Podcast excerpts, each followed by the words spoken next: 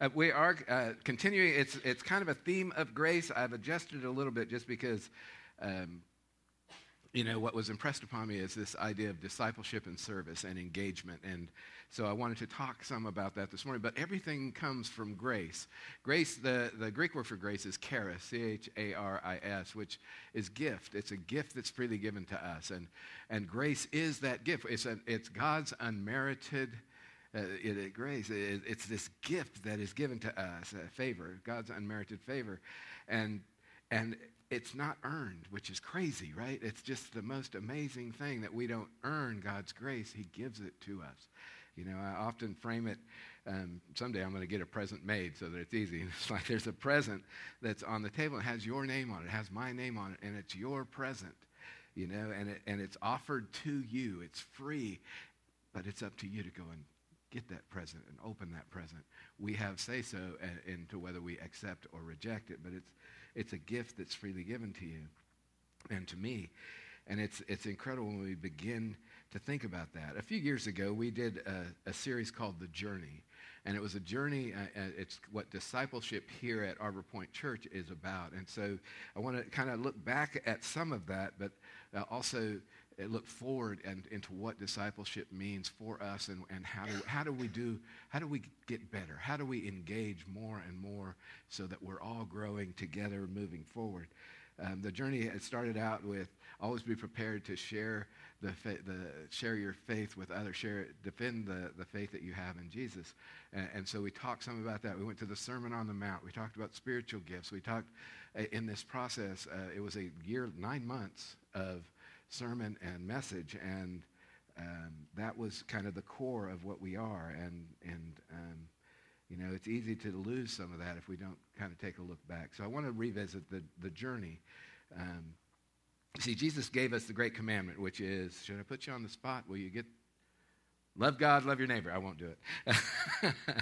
uh, and, and always the cross is the example of that, right? We got the vertical, which is love the Lord your God with all your heart, with all your mind, with all your soul, with all your strength. And we've got the cross beam, which is love your neighbor as yourself. Every time that we see a cross, it reminds us of the great commandment to love God and love our neighbor. But he also gave us the great commission, which is Therefore, go and make disciples of all nations, baptizing them in the name of the Father and the Son and the Holy Spirit, and teaching them to obey everything I have commanded you. And surely I am with you always, even to the end of the age. Discipleship is core to that. Discipleship is a journey into the heart of God's love. God doesn't leave us alone. You know, when we say yes to Him and when we encounter Him, he moves in us in such a way that it's drawing us to Him and, and allowing us to carry that message to others. It moves us into the heart of God. Did you know that God has a heart for you? No? Yeah.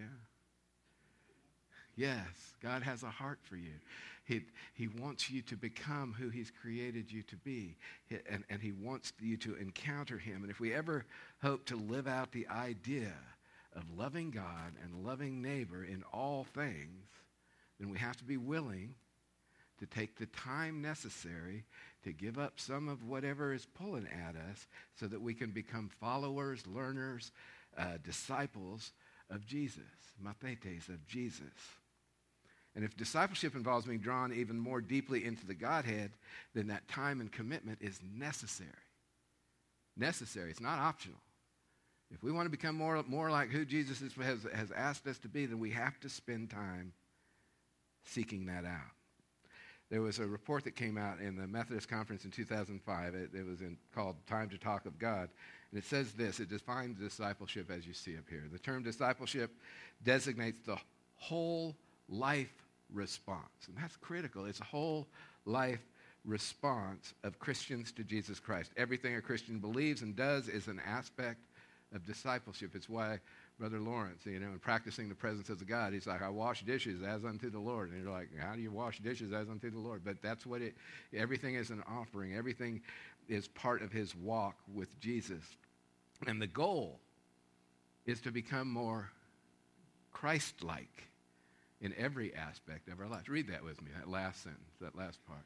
The goal of discipleship is to grow ever more Christ like in every aspect of life. That's the goal, to become one as the Father and Son are one. You see, this is not new.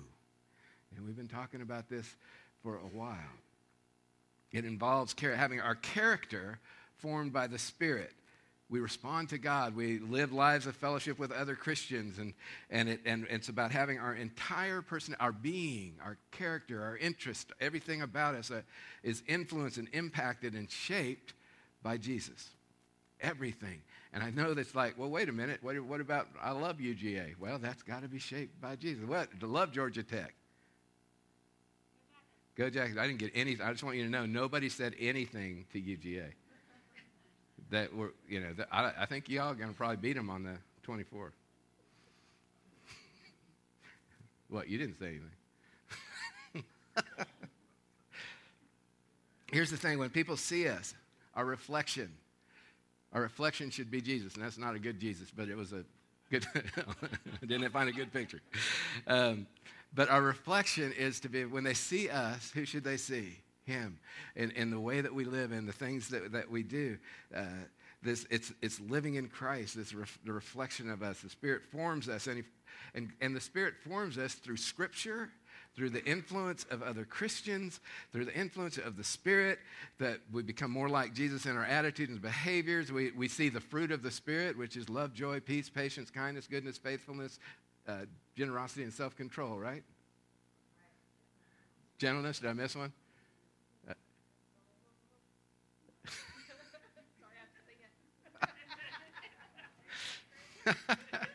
the fruit of the Spirit is not a coconut. The fruit of the Spirit is not a coconut. If you want to be a coconut, you might as well hear it. You can't be a fruit of the Spirit because the fruit is love, joy, peace, patience, kindness, goodness, faithfulness, gentleness, and self control. Yeah, you're right.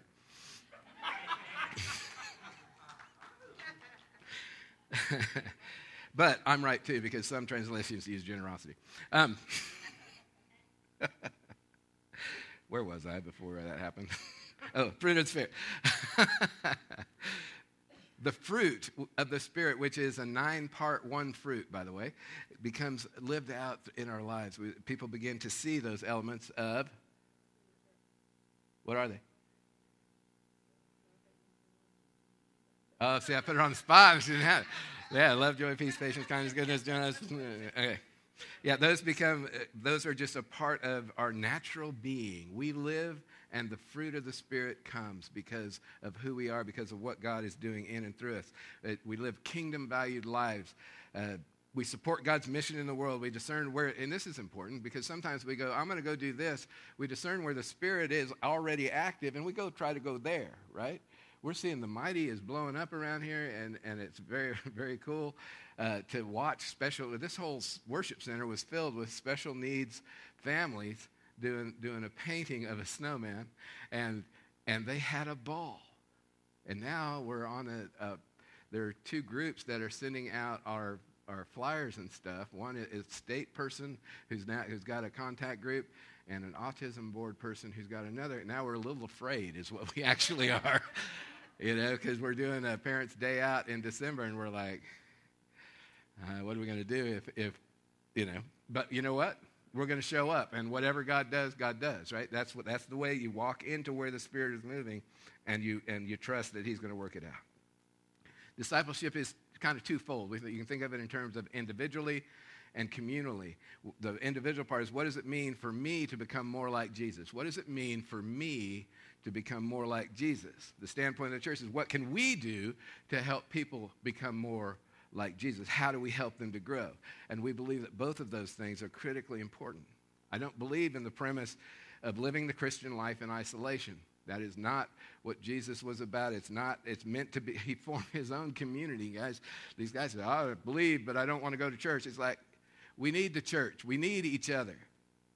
We need each other. It's not an optional kind of, we need each other. We're meant to live in community. Uh, Graham Craig said this Christian character is formed by the making of consistent choices within a community of faith where there is mutual encouragement to live a distinctively Christian life.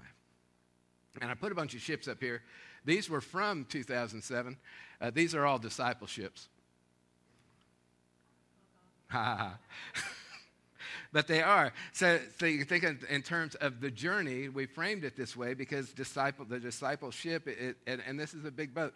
For us, this is Noah Rumbaugh did this. He did this painting uh, on here of, of, a discipleship. This they had at their house, and so the, Lane brought it in. This is from Grow to Be You. This was, gosh, that was a, seems like a long time ago. Um, David is now at, graduated from Grow to Be You, but they made their own. Each of they made their own discipleship while we were doing that series. And the mission of the of the church, of the United Methodist Church, is is, is to um, make disciples of Jesus Christ for the transformation of the world. But this idea of a discipleship, discipleship, there are things about that, that that I just identify with because there a lot has to be done in order for the ship to sail the sometimes stormy seas. It's some, life is sometimes stormy, right? And that sh- our discipleship is going to have to sail on those kind of seas. So we need to be prepared for things that we expect, things bad weather, big seas, all of the, you know, all of those kind of things, but also to be ready when opportunity, when we ha- to have a positive impact on others comes along, a chance meeting with another ship, a chance meeting with another person. And this is important. It's not a cruise ship. It's not a cruise ship. Our job is not just to go and lounge out by the pool. We'll get some pool time. God, God doesn't, it's not that we're, you know, overdo yourself, but you'll get some pool time. But that is not the primary thing about being a disciple. It is not cruise along and, you know, let everybody else serve you. That's not discipleship. We each have a role, and we need to be ready for what that role is. And our captain, by the way, is a pretty cool guy Jesus. You know, he's an amazing captain. He's given us instructions about what it means to be a Christian, what the character of a Christian is, what it's not. A few years ago, we were on vacation uh, in Washington and San Juan Islands, and we met the captain, a guy named Arthur, and a young, thin young lady named Morgan, which it became very clear that she was the first mate. The boat was a 1939 72 foot gaffed rig schooner, which I have no idea what any of that means. It was a cool boat, though. It actually looked somewhat like this one. Uh, but we noticed something as we left the safe harbor and we went into the bay. The captain would give orders. The first mate, Morgan, would repeat the order, and the crew members would then repeat those orders back. Morgan was vigilant to what each of the crew members was doing and, and was actively involved in everything while the captain made sure we went to where we were supposed to go. He kept our direction on, on track. Everything was transparent. They knew what each other were doing. There were newer crew members that were learning uh, as they went. It was a beautiful experience. There's a, they, were, they were family, is what they were, and they were clearly passionate about their mission. And they were also gracious to those of us who were kind of a, who, who were along and didn't really know what to do. We got to help some, but not a lot. And they were gracious with us. They were relaxed. They were intent on taking care of the new people. Those of us who, who were just there and, and just learning and just going along as we sailed. Once we learn to be a crew member, because we're called to be the crew member on, on, the, on, the, on the ship, we don't just sit on our laurels, but we seek to maintain and grow in our understanding. We do that as followers of Christ through study, continuing to, to relate the experience, the idea of being a witness, uh, sharing what we've seen, heard, and experienced of God, and remembering that each of us in the crew has an important role.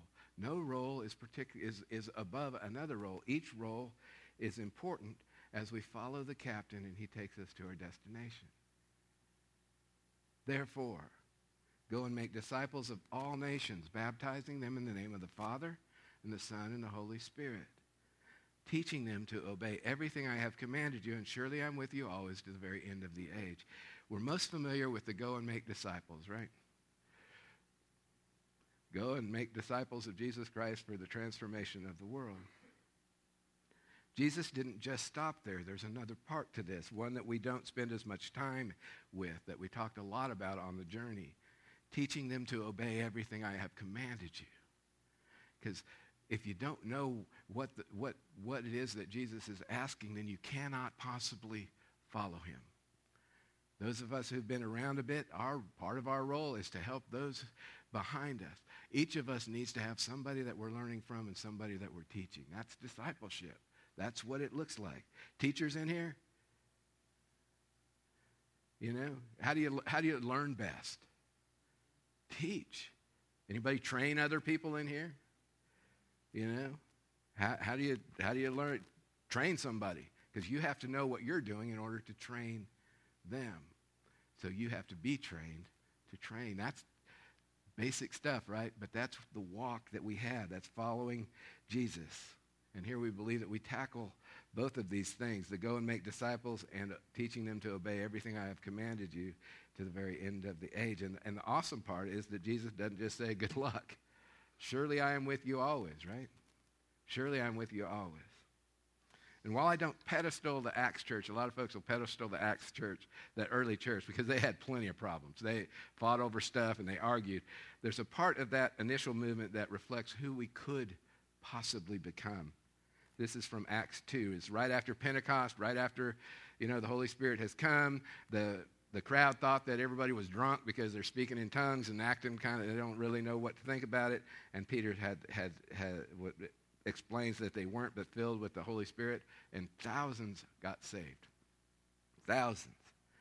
And then comes this.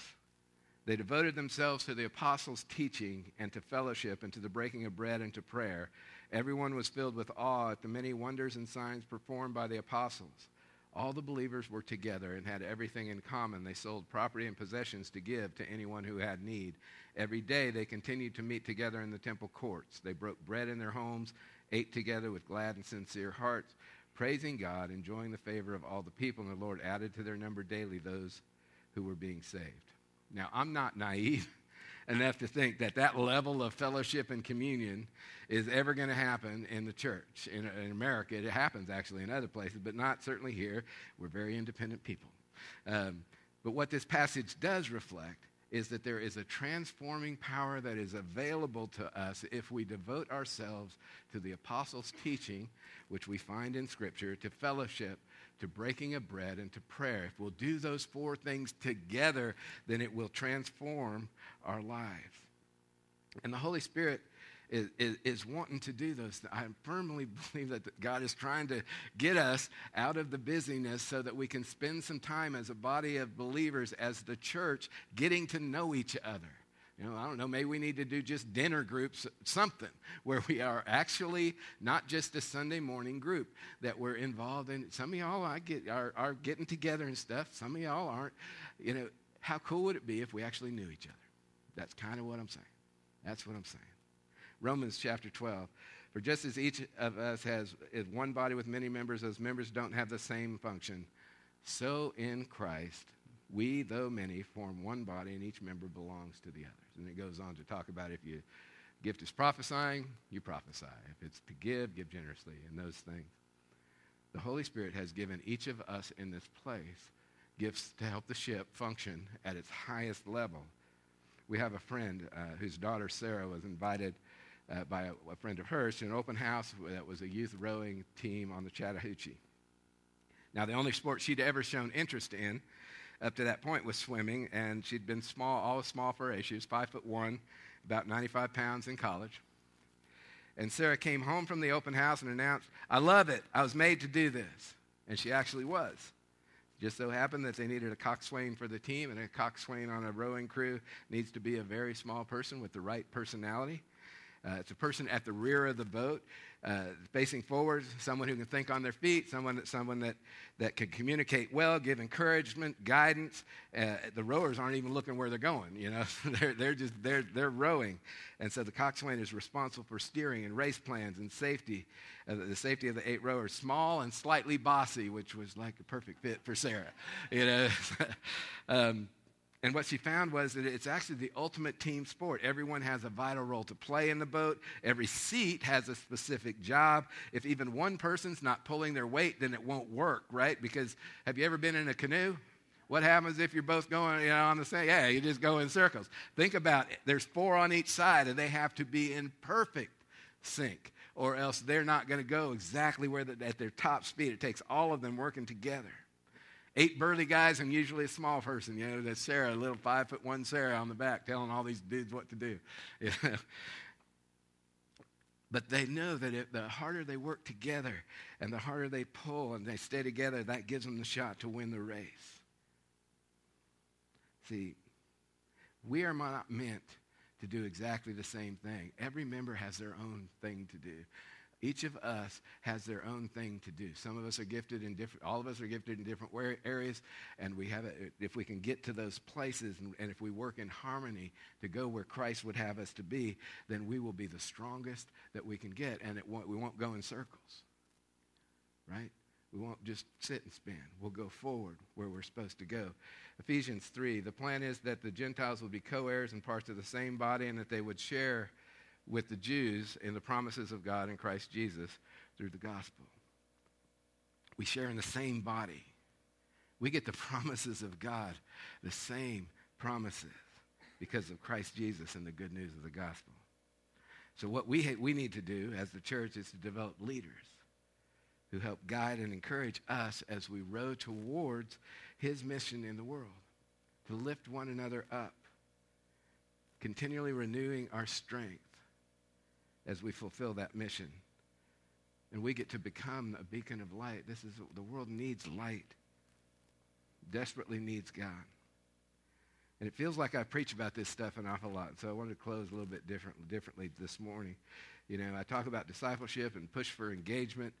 And I wonder, though, you know, that's what I'm doing. But, I, you know, we are a group, right? I keep talking about us being smarter together, right? The truth is, we don't get full engagement. The truth is that even with the power and the promise of transformation and amazing change, that stuff that happened in the early church, we don't get folks to engage. So I want to close with just kind of open this up for a minute, a couple of minutes, and get some thoughts from y'all. These questions. How can we as a congregation Get every person to engage in growing in their faith individually and in a group. Another way to look at it is really what draws you toward or pushes you away from engaging and growing your faith. And non rhetorical means I'm actually asking you.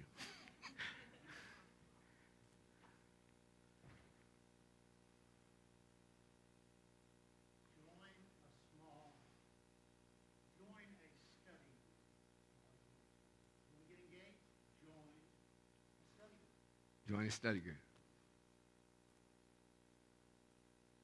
So that's one avenue. Game night. Just times to come together to bowling. Yeah, just, yeah, yeah. Fellowship. Fellowship time things, more things to do with fellowship. Missy, what were you? I mean, was bowling, that kind of. Paintball. Oh, sounds like Stuart. That how many people are paintball? Okay, so we'll have a few paintball people.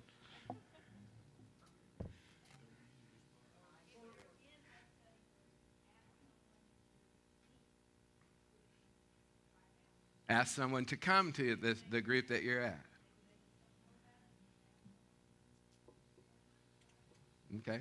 And I heard I serve, which is an opportunity twice a month to, to go and serve for sure. Is, is, he telling people about Athens yet? Okay. Yeah, he, yeah, yeah. We went there during the the um, 30-hour famine, but he was keeping it quiet because he didn't want people to. Next Tuesday in Athens. Service group trustee Bob. There's a lot of stuff that go that, that we do around here, like chair setup and room setup and those kind of things, and they always yell at me for doing it. Um, so the more folks that are involved in that, and you have a rotating crew that, that we do our own cleaning and that kind of thing, that's a place to, to volunteer.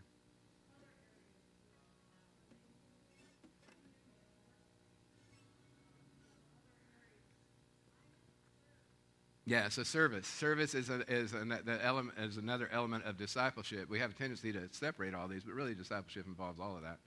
Um, and I know that Corey's needing some, some support. Just, you know, she's in there, I think, at least twice or two or three times every month because of club, we split club four, the fourth and fifth, sixth graders versus and the younger ones.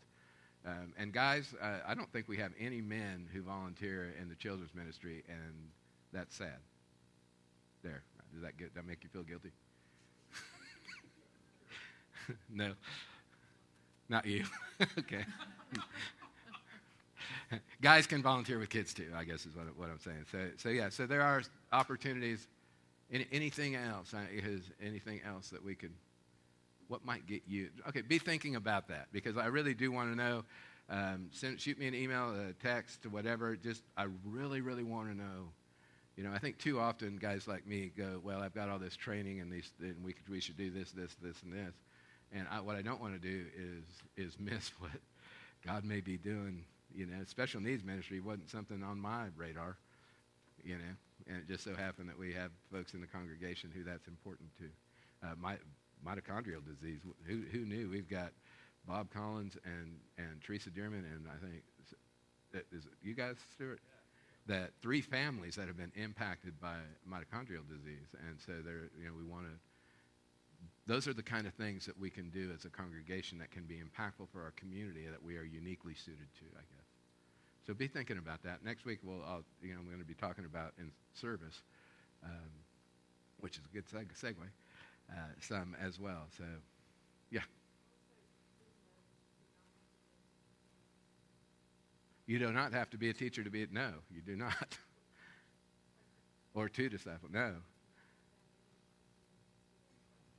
No, it, discipleship is really is about being a witness and sharing what you've seen, heard, and experienced of God. It really is, you know. So, all right. Well, I better get out of the way because y'all want to go home at some point, probably. go Jackets. Uh, thank, thank, thank y'all, and please do be be thinking about that because we do want. Um, you know, we are a unique. We are Arbor Point Church at West Jackson, and we are who we are. So, you know, where is it that we need to be? Be praying about that and be thinking about that so that we can be in that place.